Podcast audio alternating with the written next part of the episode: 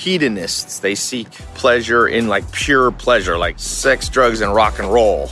The problem with that is it reaches a pinnacle where it no longer brings you happiness. It actually does the inverse, right? If you party too much, eventually you don't want to party anymore.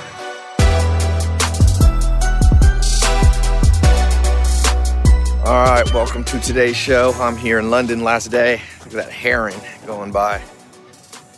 I'm uh, headed back to the US. And uh, one little good daily routine tip for everybody try to walk at least 20 minutes a day. Go out in nature. This is a pond in Hyde Park here, but uh, get a lot more done in terms of creativity wise if you have some kind of routine around how you come up with new ideas and stuff because life is hectic in the modern world. Most people not thinking about anything.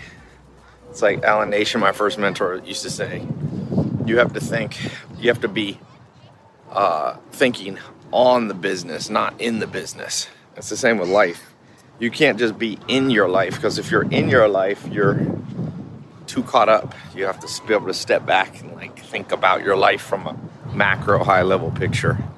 But that's not even what I was going to talk about today. Just a little thought, a little side note. I get my best ideas walking or um, in the shower. Actually, even better in the shower for some reason, or swimming but around water is good. So I'm walking around this Hyde Park, London. What's it called? The name of it? It's called Serpentine Pond or Lake or something. Anyway, uh, what I wanted to talk about was I was looking through my notes from some of my conversations with mentors in the past, and uh, just talking about psychology. Psychology is really, if you could be good at one thing in life, you want to be good at psychology even more than business because most of business is actually psychology, especially at high level. It's not about whether you, all the other stuff you can learn relatively easily and relatively quickly, like how to start a business, track, marketing, analytics, social media. Those are all like hands-on teachable skills that are more more science than art. Whereas psychology and reading people, people are complex. My friend's a PhD in neuroscience. He says we know more about space than we know about the space between humans' ears, the brain. Brain's still very uncharted, undiscovered. Psychology, just or reading people slash psychology, I consider them basically the same thing. What psychologists try to do is read people. What good business people try to do is read people for your social life, dating, friends, family, all that. That's all about reading people because it's about selection. So I thought I would go. I was just looking back at some of my notes with Dr. David Buss, one of the preeminent psychologist, evolutionary psychologists in the world, and I'm lucky to be able to call him a personal friend and mentor. And he's taught me a lot of stuff. In many ways, more things. Well, for sure, more than anybody's ever taught me about people and reading people.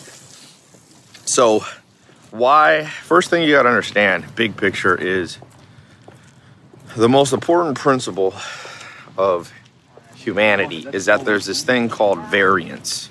And variance basically means um, variety, okay?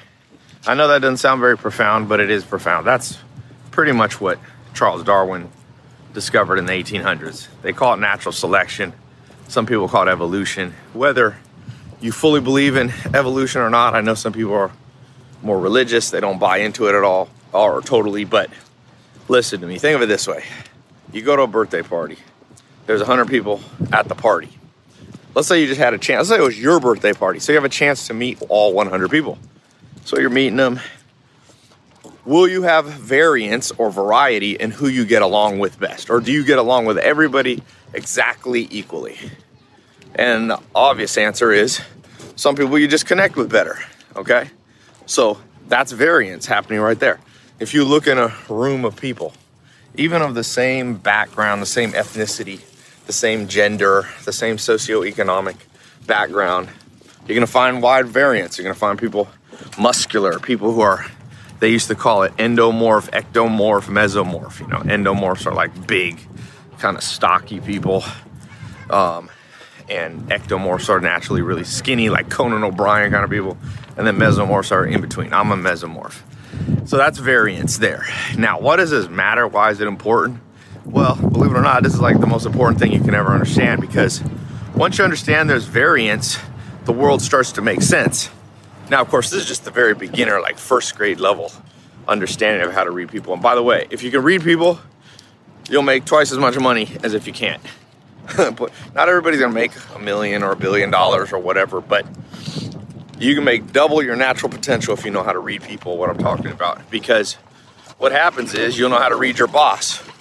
Or if you start your own business, you'll know how to read your customers. You'll know how to do marketing correctly because you'll understand before you launch whether they're gonna buy it or not. That's all a factor of reading people or reading ducks and geese here. Um, Sigmund Freud, the founder of modern psychology, said if you ask people, or the question that's been asked the most is, what is the purpose of life? This is in my favorite book called Civilization and Its Discontents by Sigmund Freud. Probably one of the greatest books ever written, even though it's somewhat outdated. He's still a genius of like epic proportions. Some people go, oh, isn't Darwin outdated? I'm like, have you ever read it? I mean, uh, Freud outdated. I'm like, no, read it.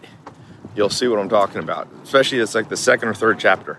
So he says, look, this question's been asked time without end, and nobody's had a good answer, possibly because there is no answer. It's hard to answer what is the purpose of life. You can have a spiritual definition, you can have a agnostic definition, you can have a nihilistic definition. There's like a million things. You can say, oh, life doesn't matter, or we exist to go to heaven, or we exist to help people, we exist to find love and families. I remember when I was a little kid, I asked my mom, what's the purpose of life? She said, to get married, have a family, pass on, you know, your legacy. But I said, but that doesn't make sense because even at five, I understood that's like a rat race. That can't be the only purpose because the purpose for you is to give birth to more people whose purpose is to give birth to more people. It's somewhat circular logic, right? You have to have some kind of external reason for stuff. Anyway, that was like saying the reason to play basketball is so that you get to play the next game. That's not the reason to play basketball. There's different reasons. Some people play for the money. Some people play it for the fame. Some people play it for exercise. You know, some people play it to win championships. So, anyway, um, this psychologist, Sigmund Freud's, at, it says, I, I don't know the answer, but what I can tell you is two things. People want to be happy, or one thing. And by doing that, they do two things they seek intense pleasure and they avoid pain. Okay, so that's there's like foundational, again, sounds simple, but it's complex. Because then, how many, how do people find pleasure and avoid pain? Well, he goes through there's about seven to 10 major categories of way people. Some people, like uh, hedonists, they seek pleasure in like pure pleasure, like sex, drugs, and rock and roll. He said the problem with that is it reaches a pinnacle where it no longer brings you happiness. It actually does the inverse, right? If you party too much, eventually you don't want to party anymore. Hi, I'm Arusha Peiris, host of a new podcast called Investing with IBD. Here are a few snippets from the conversations that we're having. Facebook, you know, it's coming back. I was really treating it as a counter trend kind of stock. You have these really fast moving stocks. You want to have a little bit slower moving stocks yeah, also definitely. in your portfolio. What Bill observed after sitting through many market corrections is that the market will come down, but you need to wait a few days and see if there's going to be continued power. And that's where he came up with the follow through day concept. One of the most interesting things is, you know, utilities have actually been very, very strong over the last 52 weeks. The work that we've done on yield curve inversion suggests that after the yield curve inverts, over the next year, utility performance is actually not that good. Come join the conversation on Apple Podcasts, Stitcher, Spotify, or wherever you listen to podcasts. They actually did a thought experiment called the hedonic machine, which is basically, if you could have an orgasm 24 7, would you want to? If you could go in a machine? And the answer is no, you wouldn't want to because eventually it stops feeling good. It just feels like normal. Then other people try to avoid pain and seek pleasure by avoiding people. That's like a monk, someone who goes to bed, or somebody who withdraws or says, I never want to date anyone because dating or romance just brings heartache. So they withdraw. And he said the problem with that is, I mean, the, the good thing of that is you remove people from the equation, and most pain comes from people. It comes from Mother Nature, like a tornado. This is where pain comes from. Mother Nature. Number two is aging, natural, not just aging, but the natural entropy. He calls it the death and dissolution of your body, basically. From the day you're born, you're getting less healthy, and you're increasing the chance you get hit by a car or something like that. And then he said the third one, which is most likely to cause the most pain, is other people. So you could withdraw from people, but then you lose the pleasure of being around people. And some people seek chemicals, and some people seek art, and some people seek money, and all these things. But each, none of them work completely well, or else everybody would be happy. So we go back to this concept of variance. Variance means, and there's different kinds of theories on this. Scientists have lots of different theories why there's different personality types, why there's different variety in humans. Some is called genetic noise, that's one theory.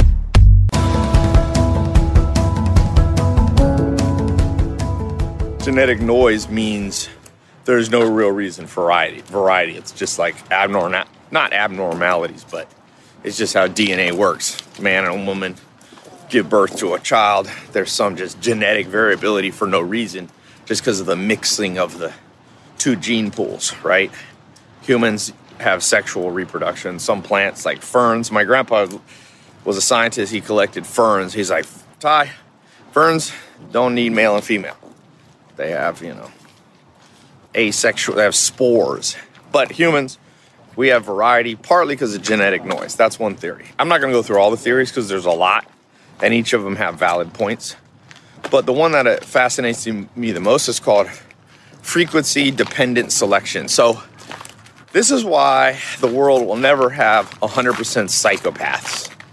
Um, or you see this big debate about, you know, homo- homosexuality and people on both sides arguing, and religious people say, well, if we start allowing gay people in the schools, you know, this is their argument. It's not a good one, but it's because people don't understand genetic, um, they don't understand frequency dependent selection, which means, so they go, oh, well, if, if we start letting gay people, they'll influence our kids and then all our boys will become gay. Well, that's not going to happen because frequency select uh, dependent selection and some various similar theories basically say what happens is you have a group, and here's the easier way to think about it. Well, you could use being gay. You couldn't have 100% of the population ever go gay because if all men became gay, the human species, there'd be no reproduction. I mean, you could do it through, you know, in a laboratory, but you get my point, right? So it's not a fear you need to have. It's not a good argument. Um, another example that I would let's take dating. Some girls, I say, have the hunter's eye, and men too, but I'm a guy, so I date women. Um, so I'll talk about my experience. Some women have the hunter's eye. The hunter's eye basically means they like variety, they like the thrill of the chase. Um, society doesn't always let people express this, but this is just how it is. And then you have other women who have the more one at a time approach, like monogamy. They they don't like variety, right? And both of those are valid. Th- those both work, right? They both work, in, but you'll never get too many. Of, you'll never have hundred percent of women liking variety and non-monogamy because if that happened, they would start being out reproduced by women who were more monogamous. So what would happen? Let's just say there was 100 women. If all women except one, right, begin to and this is oversimplification, but this is what happens over thousands of years and many generations. If all women are just sleeping around with lots of different guys, then one woman who takes a different uh, strategy, her genes kind of push her in a different direction to be more settled, probably has more oxytocin, more of these settling drugs in the body, natural drugs, hormones they call them, um, versus dopamine. The girls who are dopamine thrill seekers, they so 99 women they start sleeping with the other 100 men a lot. But one woman says no i want to focus on one guy. Well because that group is all one way pretty much her different approach okay her different take on it gives her a strategic advantage. She gets to focus on her children more.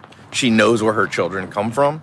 The dad's more likely to invest if he knows it's his children men are not as likely to invest in a woman if they're not sure the kid is hers. And now we have DNA testing, but a long time ago you didn't know.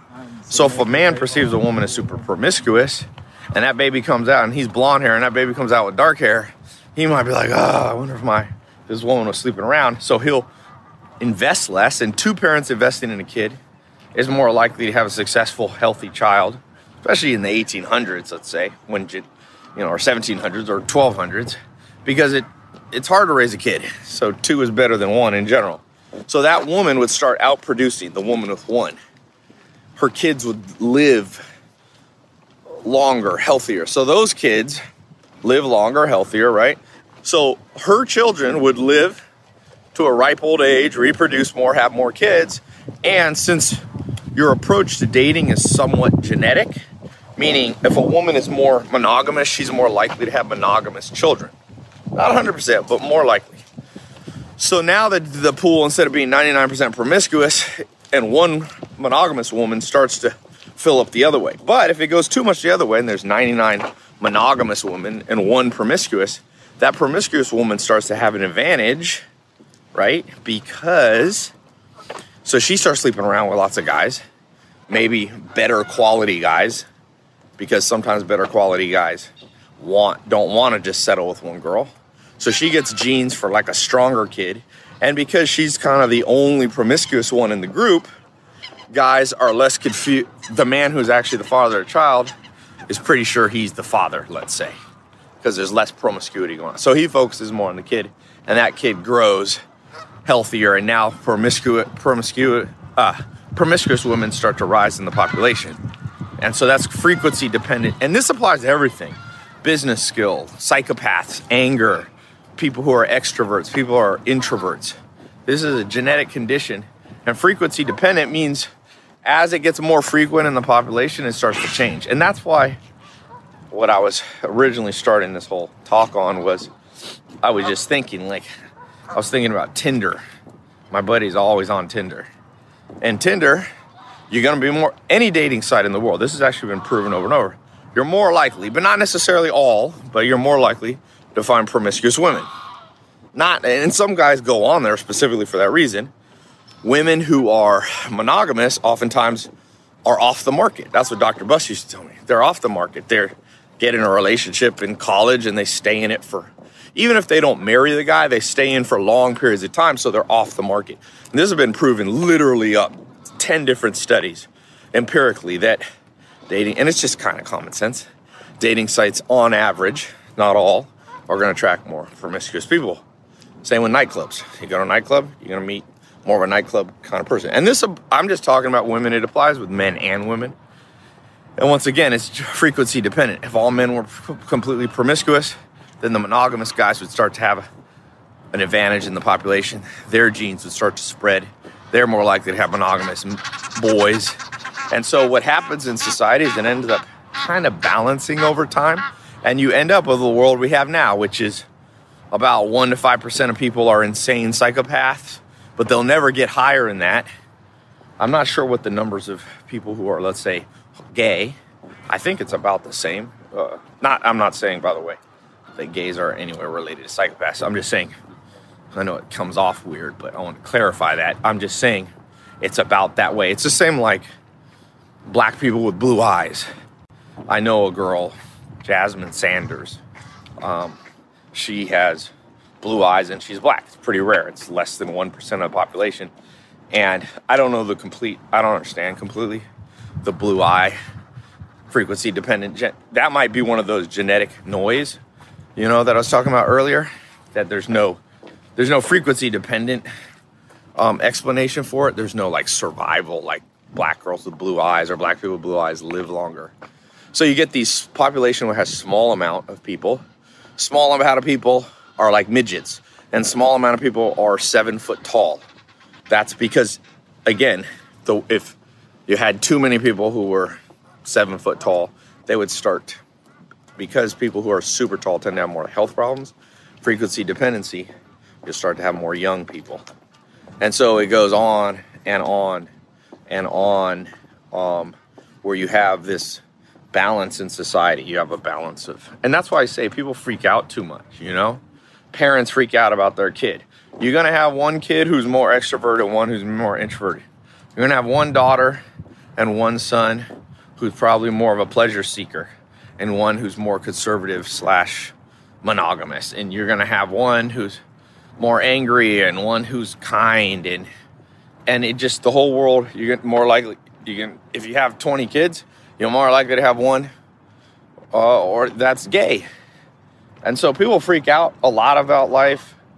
They meet a psychopath they go on a date with a psychopath they marry a psychopath they go the whole world sucks. And i'm like no this is just the way the game of our genes work. And you got to learn the rules of the game because you can't win if you don't know the rules of the game. And a lot of people don't win at life because they don't know the rules.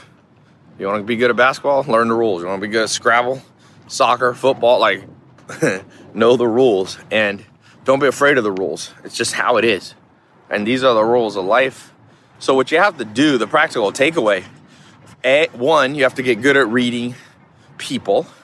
And it's not just 100% genetics. There's always, obviously, behavioral and environmental factors, child, you know, upbringing, culture. Genetics is a big part. If you don't believe me, uh, look at how people look. They look like their parents. That's genetics. And if you don't think personality passes on and you only think looks pass on, you know nothing about science. Really, it's a sad thing. People, people be like, "Yeah, I don't believe that." I'm like, uh, "Do you look? Are you about the same height as your parents combined together or somebody close to them? Yeah. Do you have about the same hair color? In general, yes. Um, eye color, yes. These are all highly what they call heritable factors, and personality is highly heritable. Things like pleasure seeking, things like self control, things like anger, things like monogamy, promiscuity, things like a likelihood to divorce, and all these other things that we haven't even found yet will eventually be proven. A crazy amount of things are going to be genetic. Anybody with any common sense will understand that. Now, you can mess with your genetics by having a lot of trauma in your upbringing. But in general, without trauma, things play out somewhat like genetics say. And um, yeah, but you have to be careful not to clap. People make a mistake and they go, oh, all black people are going to act a certain way. No, black people is not a one gene pool. There's an insane amount of variety in every race. There's probably more variety between people within races than there is between races. That's why racism scientifically was always wrong. It's not like that. It's not skin color is a is heritable, by the way. If you have a lot of melanin, um, you're more likely to inherit that. Almost always, that's very heritable, but it doesn't. It's not a behavioral thing. You might inherit crazy things from somebody with a lot of melanin or not a lot of melanin, but it's not the melanin that's the factor that's correlated. It's not causative, you know. So, number one, you learn to read people. Number two, then just hang out with the ones that you naturally get along with. I know that sounds so simple, but common sense is no longer common. People do not do this, really. Like, marry a person that has the genetic and behavioral uh, makeup that you get along with. Most people don't do that. They just randomly go, "Oh, I went on a date with this person. I we kind of click." I mean, people kind of do it subconsciously, but it's too complicated in the modern world because there's a lot of trickery going on. Whether it be, you know, you don't see people's family because their family is a thousand miles away. It's it's not that simple anymore. So get good at this. Read people, and then just only fill up your bubble with the people who match your personality type, your behavioral type. Doesn't mean that to be the same as you for example, oftentimes introverts and extroverts, in my experience, get along the best. Two extroverts together, not always as good as people think. Same with two introverts, they never leave the house. So, anyway, leave a comment. What are you? What's your behavioral type? Are you a pleasure seeker, dopamine? Are you uh, focus on one person, stay at home, oxytocin? Are you introvert, extrovert? leave a little comment, and uh, talk to you soon. Hopefully, I'll be on a plane to U.S. tomorrow if all things work out.